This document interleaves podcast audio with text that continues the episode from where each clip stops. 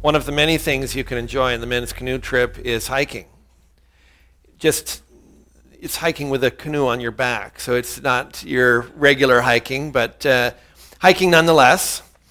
And I, I, enjoy hiking, but probably not the extreme kind of hiking that a woman by the name of Katarina Gröna uh, set out to, uh, to do as um, maybe it was just a break from life. Maybe it was an opportunity to uh, test herself, experience something of uh, the beauty of God's creation. But uh, she set out to, uh, to hike the entire Pacific Coast Trail. Starts at the border, the U.S. border with Mexico, and ends up just across the border uh, in Canada. And it uh, is this long, picturesque, beautiful trail. As she started the journey, before she started the journey, she said that she was, uh, had lost hope in humanity. And I don't know too much about uh, what kind of uh, pain or brokenness had led her to describe um, her sense of uh, things that, that way, but that was her position. And so she decided deliberately to take the trip alone um, wanted to be away from people, wanted to uh, be on her own. And, and she set out in May, and by middle of October, she had uh, done some 4,000 uh, kilometers in, in uh, making her way up the coast. It was in Washington, however, that she met a woman by the name of uh, Nancy Abel, who uh, just shared the trail. She was a, uh, a very experienced local hiker uh, who knew the trail well, and uh, she was out for a day hike, and they spent a couple of hours together on the trail. As they did, Nancy became concerned. Uh, she was concerned because she knew what lay ahead, and she looked at uh, Gröna's uh, equipment, resources, and preparation, she wasn't sure that she was up for, up for what lay ahead. Uh, first of all, she was concerned that she didn't have any snowshoes. And she would be entering into what's known as the Glacier Peak Wilderness. And in mid to late October, that's a dangerous place to find yourself without the right equipment. Uh, she also didn't seem to, to be fully aware of just how, uh, how dangerous it can be, how quickly the weather can change in that part of uh, of Washington State. So, what she did, she tried to convince her not to carry on. She tried, tried to convince her to stop, but uh, Katarina Gröna said that she, she's come this far. I mean, she's gone, at that point, she had, um, had hiked close to 4,000 kilometers on her own. Uh, what could another 300 kilometers really be? Um, and so she was convinced, I can do it and I can do it alone. I'm going to make it. And she pressed on. Well, unfortunately, things turned badly. Uh, she did enter the Glacier Peak Wilderness, and uh, as is often the case in that part of uh, that part of the state at that time of year, the weather turned very quickly. Blizzard hit, and she soon found herself in three feet of snow. Uh, she had two tarps. One of those had been had blown away uh, on her journey, and she had two. Uh, she uh, she had lost two sets of gloves. Uh, missing a tarp, and in the conditions that she found herself in, her sleeping bag was by this point completely drenched, and she began to feel the onset of frostbite and hypothermia it could have uh, ended right there um, had it not been for Nancy Abel, the uh, hiker who a week earlier had spent those two hours on the trail with her and was and continued to be concerned for her. Uh, she uh, plotted where she thought she might have reached on that uh, on on that trail as she continued to listen to uh, news reports and forecasts of uh, this uh, brewing storm that uh, she thought she may very well be in the midst of right now. Uh, more than that, she went on to some chat rooms for hikers and asked whether anybody had seen her, um, found out where she had last, last uh, been uh, seen by another hiker, and eventually, in great concern, made the call uh, to search and rescue, and a helicopter was dispatched. That helicopter found uh, Katarina Gröna within hours of her death. Uh, they were um, in the last pass of, uh, of, of, their, of their search and found her in a very critical condition. And fortunately for her, because of Nancy Abel, because of a, the care of a hiker who took an interest in her, she had a happy ending to, uh, to that trip. But often that's not the case. Often things end badly. And as, as I think about that trip that she made, about the way that she took it, about uh, how things developed on that journey, for me, it's a, uh, it's a parable, it's an illustration of how many people live the Christian life. They set out on the journey thinking that they eh, know that it'll be long, they know that maybe it'll be hard, but they figure they can make it on their own. They figure that even if they don't have all the right equipment, somehow they'll press through, and so they go and they live the Christian life uh, essentially solo. Along the way, people may try to provide warnings. People may try to intervene and say, This probably isn't very safe. Um, there are things that are coming that you really ought not to be tackling alone. And yet, hey, we've, we've made it this far. We've, we've come this far with uh, the way, with the approach that we've t- taken, and so we don't feel a real urgency about change, and so we continue along. As I look at today's passage, I believe that God's desire in His goal is to help you and to help me, first of all, not get stranded on the path, and second of all, not to take the approach of Katarina Gröna, not to try and live the Christian life solo. It, it looks at uh, the, the help that we need to walk the path that God has set for us. And it also gives us something of, a, uh, of a, an attitude that we can take to some of the obstacles that will keep us from getting the help and the people around us that we inevitably need. Uh, we're in uh, 1 Thessalonians uh, through the summer. We've come to chapter 3. If you have your Bibles, I encourage you to turn with me there. Uh, if you want to use the Pew Bible in front of you, it's on page 928. And I'm going to read from uh, chapter 3, verse 6, uh, down to verse 13. 1 Thessalonians chapter 3, verses 6 to 13.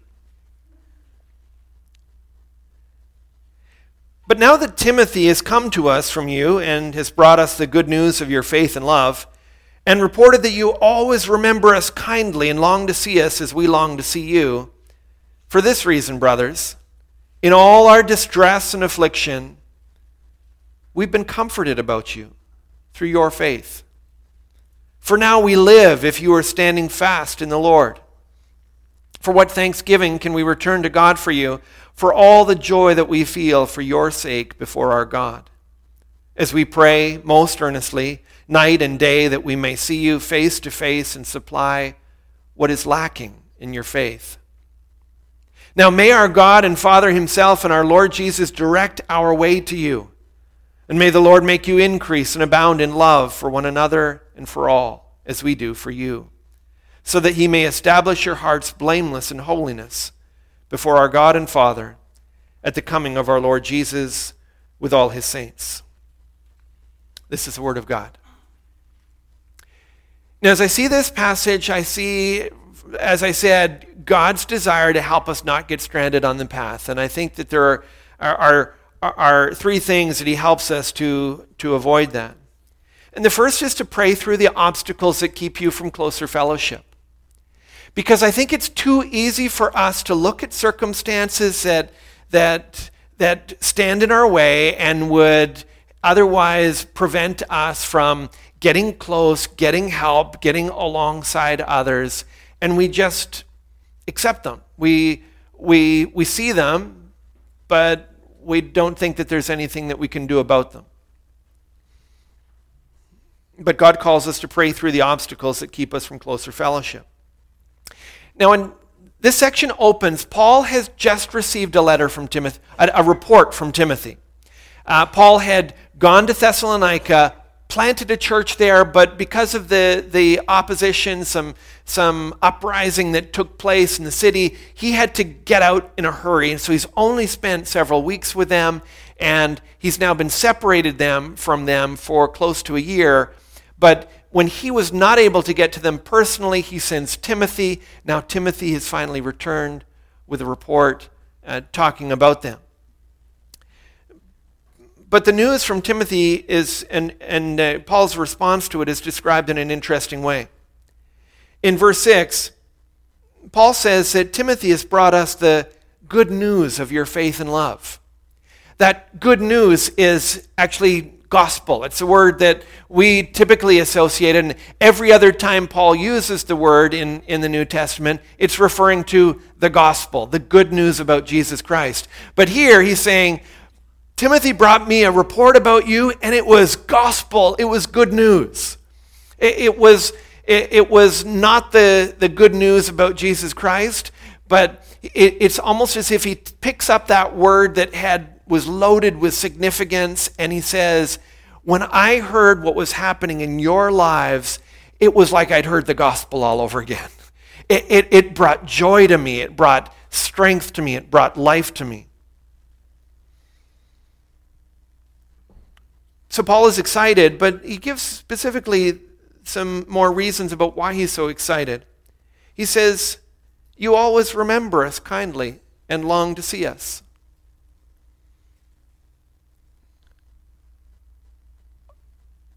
I'd have you consider why, why would Paul be so excited that they were happy to hear from him and, and were eager to see him?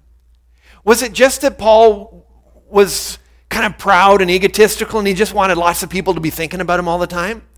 Was I mean Paul had planted a number of churches. He had he had close connections with with many other Christians. Why was he so thrilled that this particular group of believers were eager to see him, were longing to see him, were, were still remembering him and thinking of him in that way. I don't think it's because he was proud. I don't think it was because it was an ego problem. I think it was because he recognized that their longing to see him and invite him in to be closer to him was an, was a, a, an expression of health. It was an expression of their faith getting translated into love that wants to invite people into their life instead of keeping people out of their lives.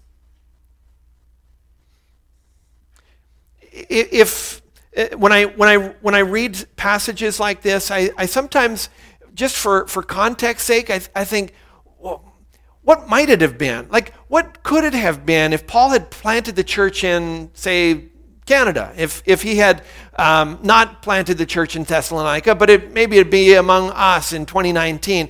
Uh, I, I picture Paul having, having planted the church, getting ripped away, having sent someone to, uh, uh, to, to try and encourage and bring back a report, and he he does so, and, and when Timothy shows up in this church, he's, he's like, the, the, the people are still struggling to figure out who, who is Paul? And yeah, some, somebody remembers him. They're, they're, they're, they're, they're at, at, uh, at a loss to kind of remember who he is. And then when, he, when they find out, hey, he's been praying night and day that he can come see you, they're like, oh, like, well, yeah, um, we, now we remember you, but, uh, you know, I know it's difficult for you to come, but we're busy anyway, and there's a lot of stuff going on, and and you know they've got some. I'm watching Netflix tonight, and and, and you know it, it's okay if we don't get together. Maybe we could follow each other on Instagram or something.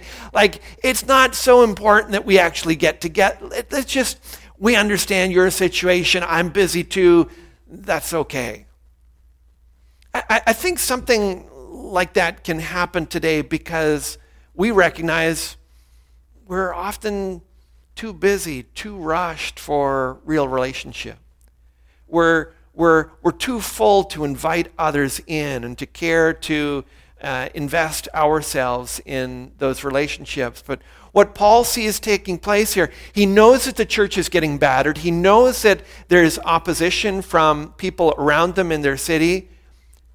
But when he sees that they have not only come to put their faith in Christ, but that faith is now being expressed in love and relationship, and that they're becoming family to one another. And they are inviting him in. They're longing to see him. They're, they're looking for a, a greater depth of relationship. As he sees that, it brings him joy because he recognizes how crucial it is to their growth and to their maturing. The opposite is uh, given us by way of warning in Proverbs 18:1. Listen to what it says. It says, Whoever isolates himself seeks his own desire. He breaks out against all sound judgment. It's saying that there is something in the human heart, there's a selfish desire to pull back, to push away, to keep people at a distance, because when we can do that, it says, we're, there, we can give full vent to our desire. We can have things our way. We can keep the messy people and their messy relationships and their interests out of, out of our business, and so we can go on and do things exactly the way we want. And so there, there is something in the human heart, this selfish desire that wants to pull away, isolate. Notice what also gets coupled with, with that isolation, though. It, it ties together isolation with poor judgment, right? Breaks out against all sound judgment. It shouldn't surprise us for a second that Katarina Gröna found herself in the midst of a blizzard, having made some poor judgment calls along that trail. Shouldn't, shouldn't surprise us for a second because when we cut other people out and we isolate ourselves, we don't see our own blind spots. We don't see our own weaknesses. We don't see what we don't see. It also shouldn't surprise us when we try to live the Christian life solo, when we try to walk with God solo and keep other people out. Shouldn't surprise us that we will make some poor decisions. We, are, we will find ourselves walking into uh, circumstances that we would otherwise be protected from that we would be guarded against. God hasn't designed us to go it alone. Now, Paul has to keep returning to this theme, and you see it throughout the New Testament. Uh, for instance, in 1 Corinthians 12 14, he had to tell the church, the body does not consist of one member, but of many. Anyone guess why Paul had to tell the people in the church, guess what? There's not just one of you in the church, there's actually many. Do you know why he had to explain that to people? Because the people in the church in Corinth didn't think they needed anyone else. They figured as long as I've got me, God, maybe my Bible, and a bit of prayer, I think I can make it. And he said, It doesn't work like that. There, there's not just one member, there are many, and in fact, you need one another. You, you need the many. God has intended the many. Because biblical fellowship is one of God's primary means for building up our, our faith, for strengthening us in the walk. In verse 10, uh, Paul prays. He says, He prays that we may see you face to face and supply what is lacking in your faith. He knew that something critical takes place in real biblical fellowship. We smooth out one another's corners, we fill in the blanks in each other's faith and experience we supply our strength when we have it, when another pe- person is in need of weakness. And when we are down, then another person lifts us up.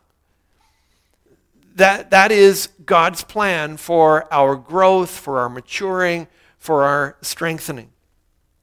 I, I feel the importance of this in my, in my own life.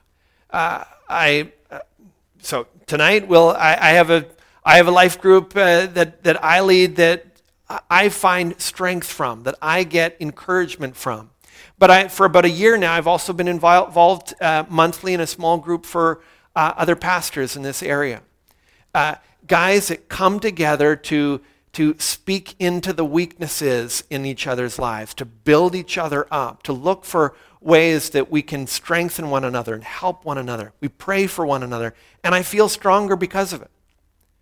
There, there are too many pastors with big heads, lots of knowledge, and too little love and too little maturity.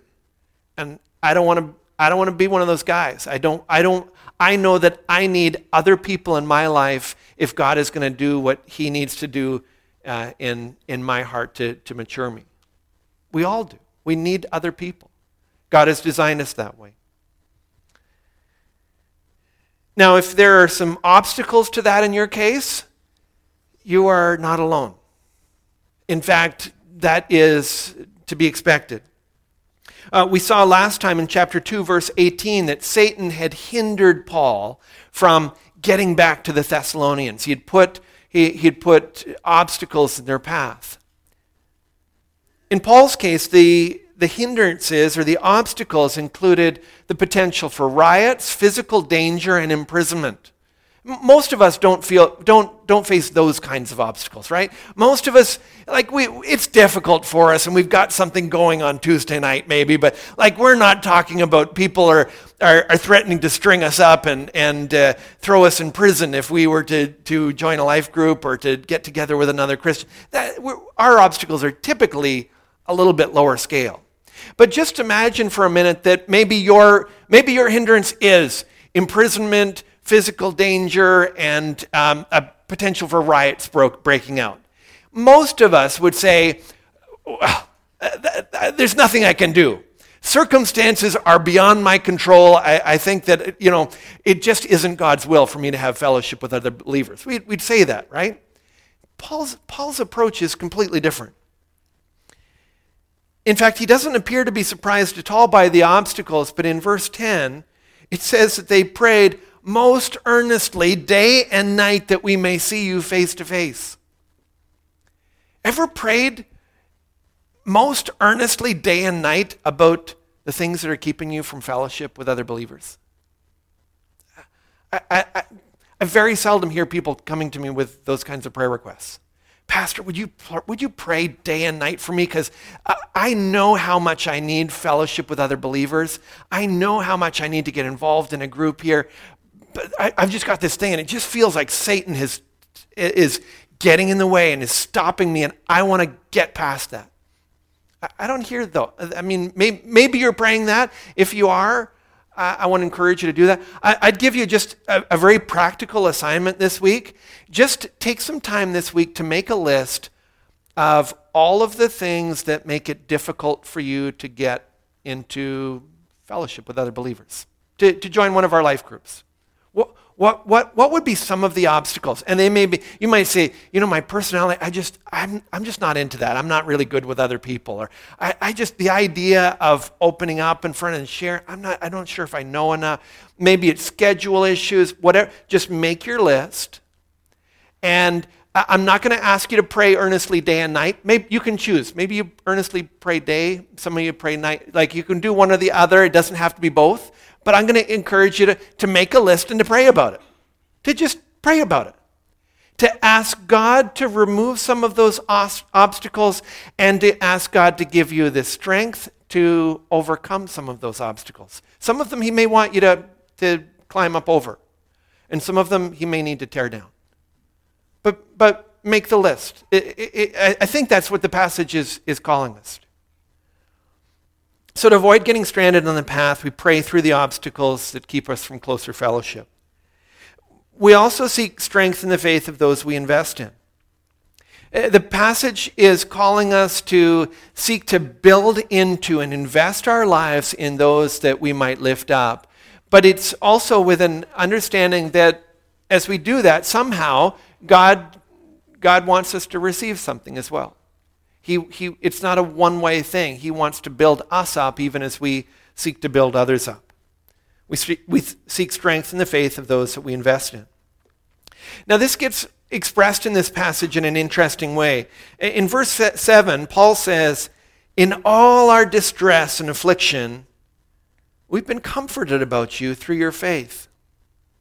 I want you to th- stop and think about um, this for a moment about what Paul's saying, because if I told you, he starts by talking about all our distress and affliction, and if I, like, if I were just to say, you know, in all my distress and affliction, you'd say, well, Paul, like, you've got about this much distress in your life probably, and your affliction isn't that, you know, what's, it's not like that terrible, anything that's going on in your life.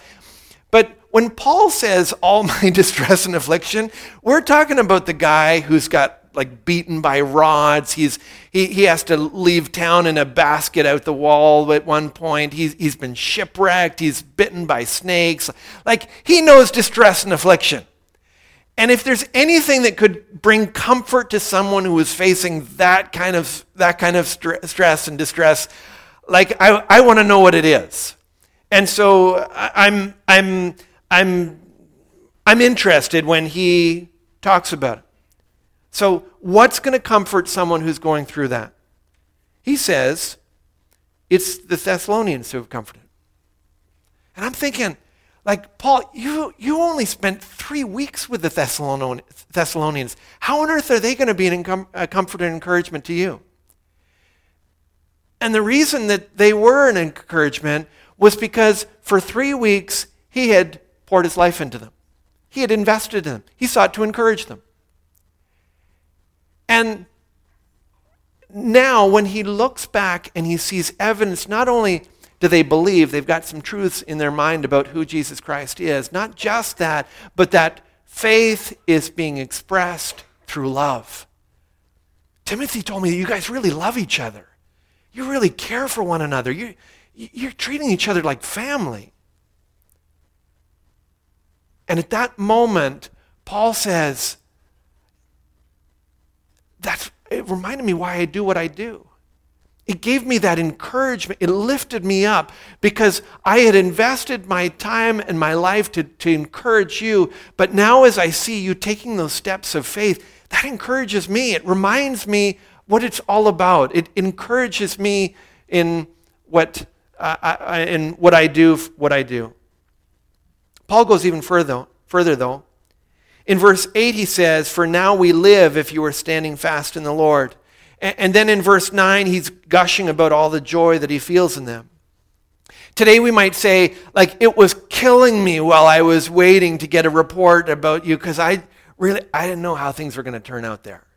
Like, I knew how hard it was going to be for you. I, I didn't know how it was going to go, and that was just eating me up inside. It was killing me.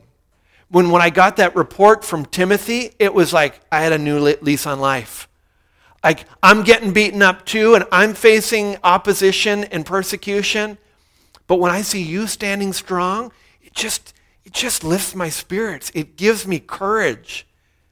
And I, I think that's what happens when we get together in fellowship with one another. Like, when we see that we're not alone in the battle, when we see that somebody else is taking the hits and standing strong and laying hold of the Lord and finding strength in Him, it, it just gives us something, right? It, it makes us want to, to seek after Him. It gives us, gives us the power that we need to, to press on. And Paul would never have known this encouragement if he hadn't first made that trip, invested in this city, taken time with his people, and God used it in, in our lives.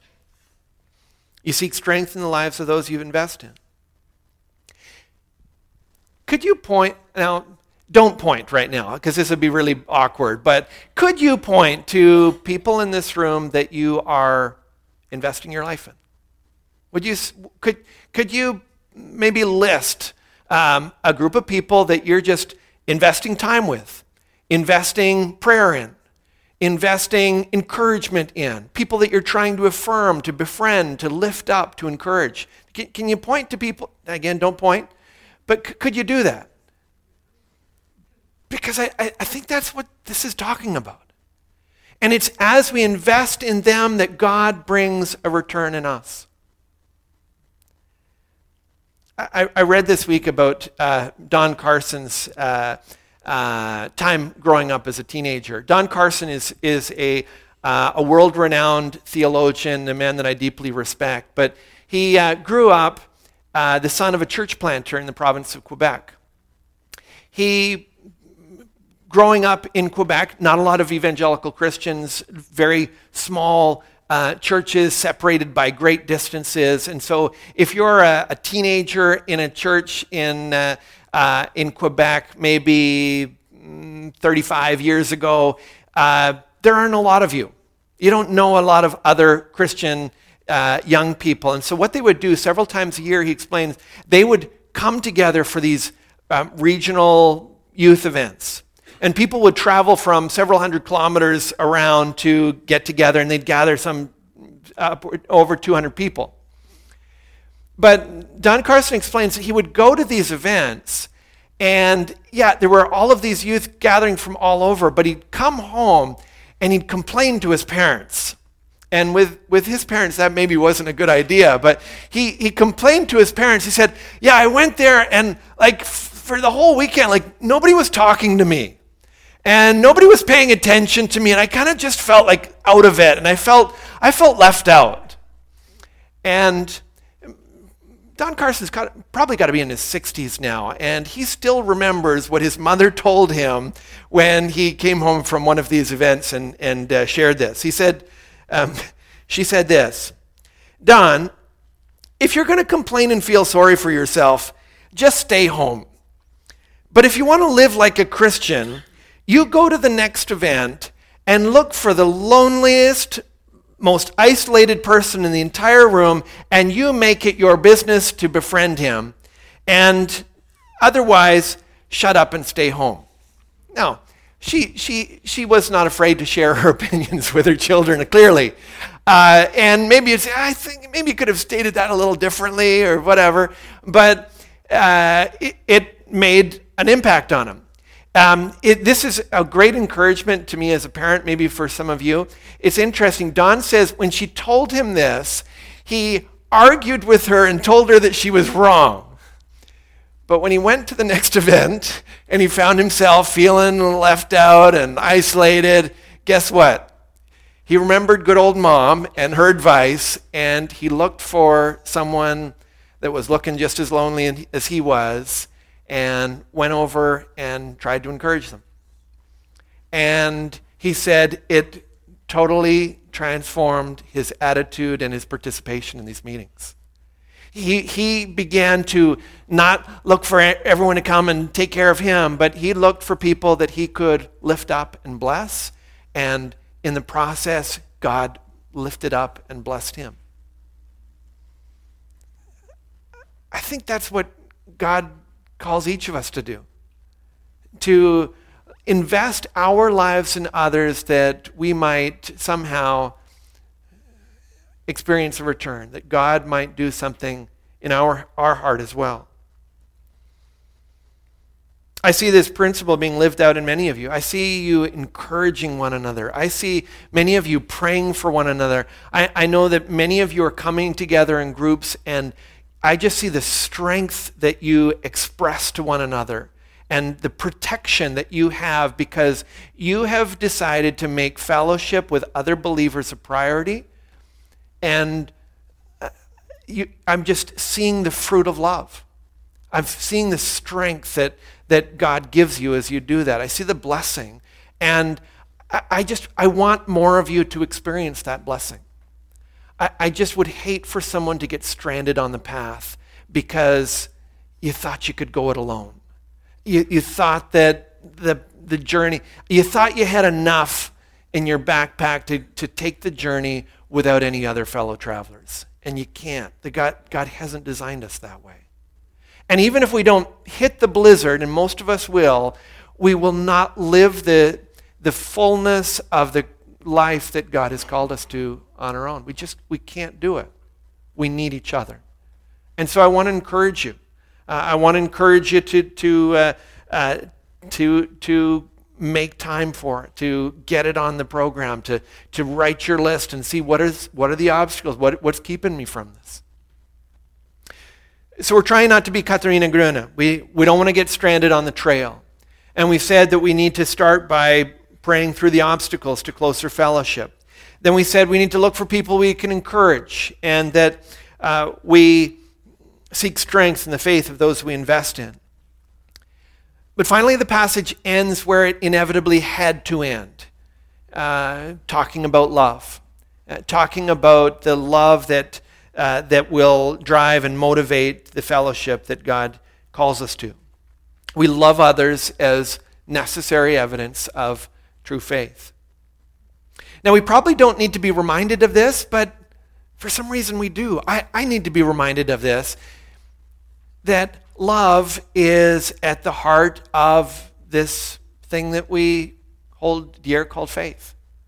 That, that it is faith and love that, that gave, such, gave Paul such good encouragement. Not as if they needed to add love to faith in order to somehow um, receive God's uh, forgiveness or acceptance, but that love was a necessary indication of real faith. It's a sign that that your faith is real, that you've got the Jesus kind of faith and not some other kind of faith. Because the Jesus kind of faith issues forth in real love. We've already seen how encouraged Paul was in the Thessalonians, but he prayed for two things. Uh, the first prayer, verses 10 and 11, was about the obstacles to fellowship. The second prayer, in verses 12 to 13, was that they would grow in love. Watch what he prays. He prays that they, may the Lord make you increase and abound in love for one another. Are you conscious that love is something that you need to grow in? I, I hear people talking about, you know, I really need to grow in my understanding of the Bible.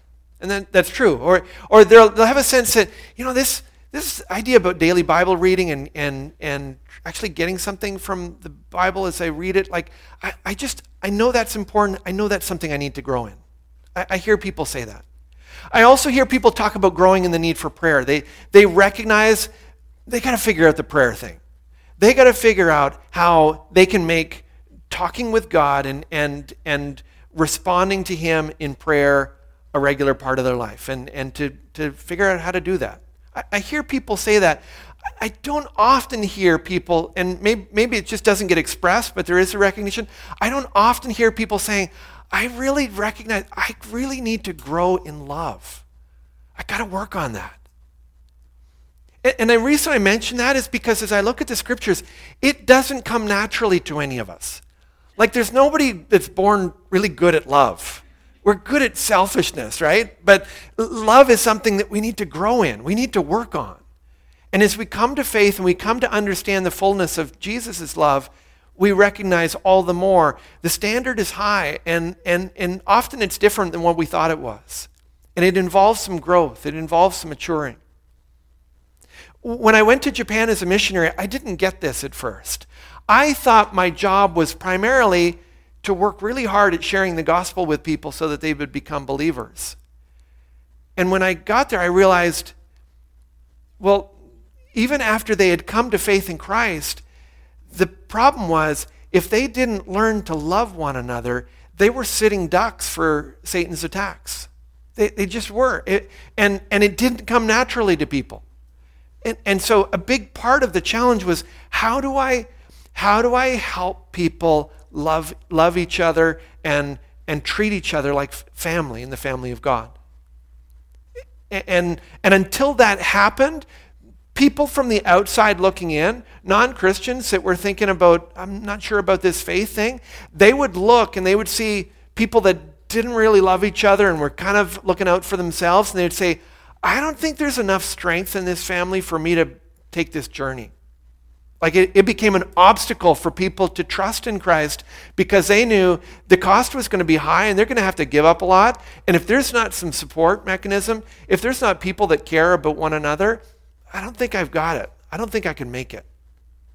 And so that became a big part of my ministry. And as I look at the New Testament, I see the exact same thing happening with Paul. He plants a church and he's, oh, great, they believe. But until they start loving one, one another, they're awfully vulnerable. I, I, I don't know if they're going to go the distance. And, and so he, he encourages them in love and strengthens, strengthens them in that. Jesus said, This is my commandment that you love one another as I have loved you. Are you growing in love for the people in this room? Are you spending time with them? Are you getting to know them? Are you praying with them? Are, are, are, there a group of people that you are looking out for, lifting up, encouraging, seeking to bless? Can't, can't do it to everyone. Uh, that's, that's why we say on Sunday mornings, there's, there's a limit to what kind of fellowship we can accomplish on a Sunday morning. We're all looking in rows. You're all looking up here. None of you are looking at each other. Like, eh, we, we can't do that. But it's when we come together outside of this room in small groups with one another that we can, we can invest in one another. We can lift each other up. So, growing faith should result in growing love for other Christians. It also, also should result in growing love for our neighbors. Uh, look at verse 12 again. Paul, Paul prays, May the Lord make you increase and abound in love for one another and for all if, if it just gets bogged down with, with other Christians, a small group of Christian friends, and you don't care about anyone else, that's, that's not the Jesus love. That, that's something different. There, there's something unhealthy about a love that doesn't get trans, translated into love for our neighbors, to love for the people around us. And like fellowship in the church, there are lots of obstacles to this as well. Satan doesn't make it, make it easy but it's at the heart of God's plan and will for us. Galatians 5:14 says, "The whole law is fulfilled in one word: you shall love your neighbor as yourself." And I read that and you read that and it's easy for us to spiritualize that and say, oh, "I think it's talking about the the the general world around me." No, I, I think it's at least including your neighbor. I think it's at least including, you know, the person that's working beside you. I, I think it's it's including all of those people that are uh, geographically close to us. We invest in them. We care about people. And, and ultimately, that's what saved Katarina Gruna's life, right? Someone who cared. A hiker who had two hours out for a walk. She could have just focused on the trees and the beauty around her. No, she turned and said, I'm kind of concerned about this person. I'm concerned enough to do something about it. She took an interest. She, she cared. She took steps. And even after she'd finished her two hour hike, she probably wanted to get home, probably had dinner to get ready, probably laundry. There's all kinds of, maybe she's got some projects. Still concerned about that neighbor on the trail. And she did something about it, and she saved her life as a result most of the ways that we express our love aren't going to be as dramatic as that. And God doesn't give us extra points for dramatic. He just he calls us to be faithful, calls us to love. In fact, in fact, in verse 13, Paul says that it's this love that Jesus will be looking for when he returns. It says the result is God will establish our hearts blameless in holiness before our God and Father at the coming of our Lord Jesus with, his, with all his saints. The love that God calls us to isn't extracurricular. It's what he's looking for. It's the evidence that will show that our faith is real. And so that's why he keeps pointing. Throughout this, this, this letter, he keeps pointing to the second coming of Jesus Christ to say, if we really have our eyes there and we're living in life in light of what's coming, then we need to be expressing love to one another. We need to be growing in this. We need to get better at it. And we need to pray about it because ultimately it's God that'll do it in our hearts. Let's look to Him in prayer. Heavenly Father, we pray that you'd help us to grow in this whole area of love. Help us not to be so consumed with ourselves that we can't see the people, the people that sit around us at church, or the people that live around us in our neighborhood. And clear away the obstacles. Satan doesn't make this easy. Help us to make time in our schedules. Give us grace for the people who are hard to love. And help us to remember the sacrifices that you made in love. to make peace, to unite us with yourself, and to draw us into your family. We praise you for it in Jesus' name.